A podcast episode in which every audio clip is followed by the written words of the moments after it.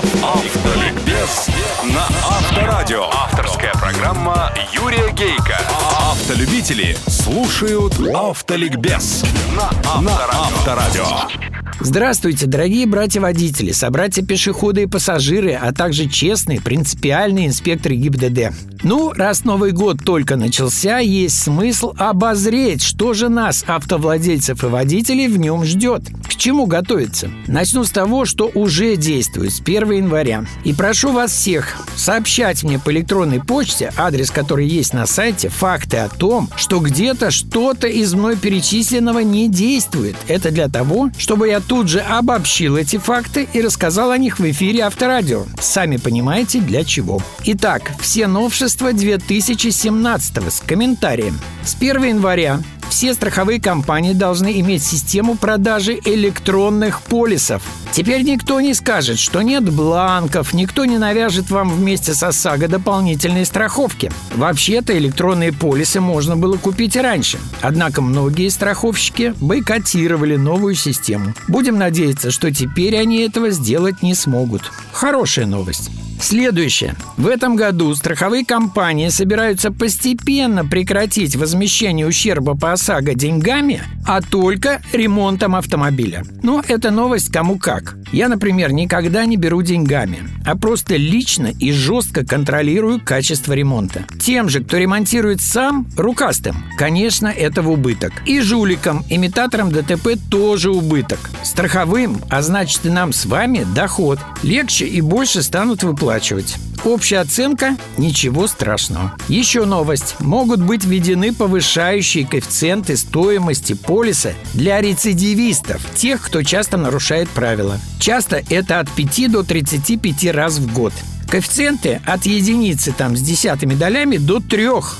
Замечательная новость. На ней-то во многом западная законопослушность и держится. Давно надо было сделать. Об обязательной теперь эре ГЛОНАСС, ну, кроме Беларуси, мы рассказывали. И назвали ее новогодним подарком автомобилистам только потому, что она позволит сохранить тысячи человеческих жизней.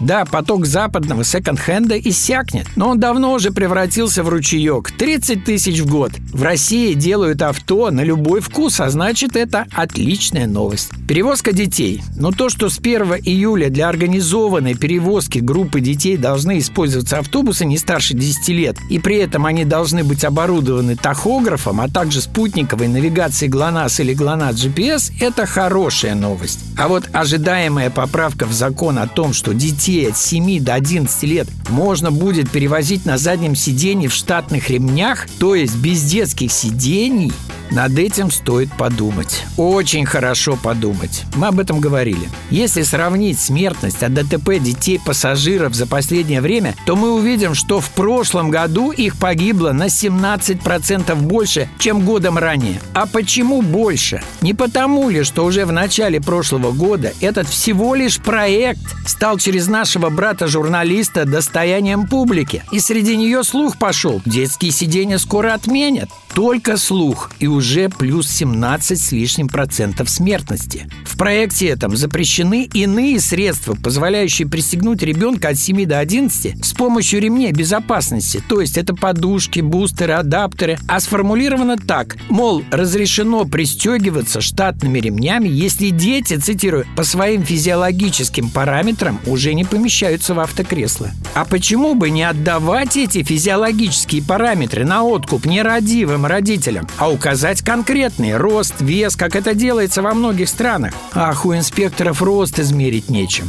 Думать надо, думать. Опасное вождение. Термин в правилах такой же есть. А наказание, штрафа за него пока нет. В этом году появится.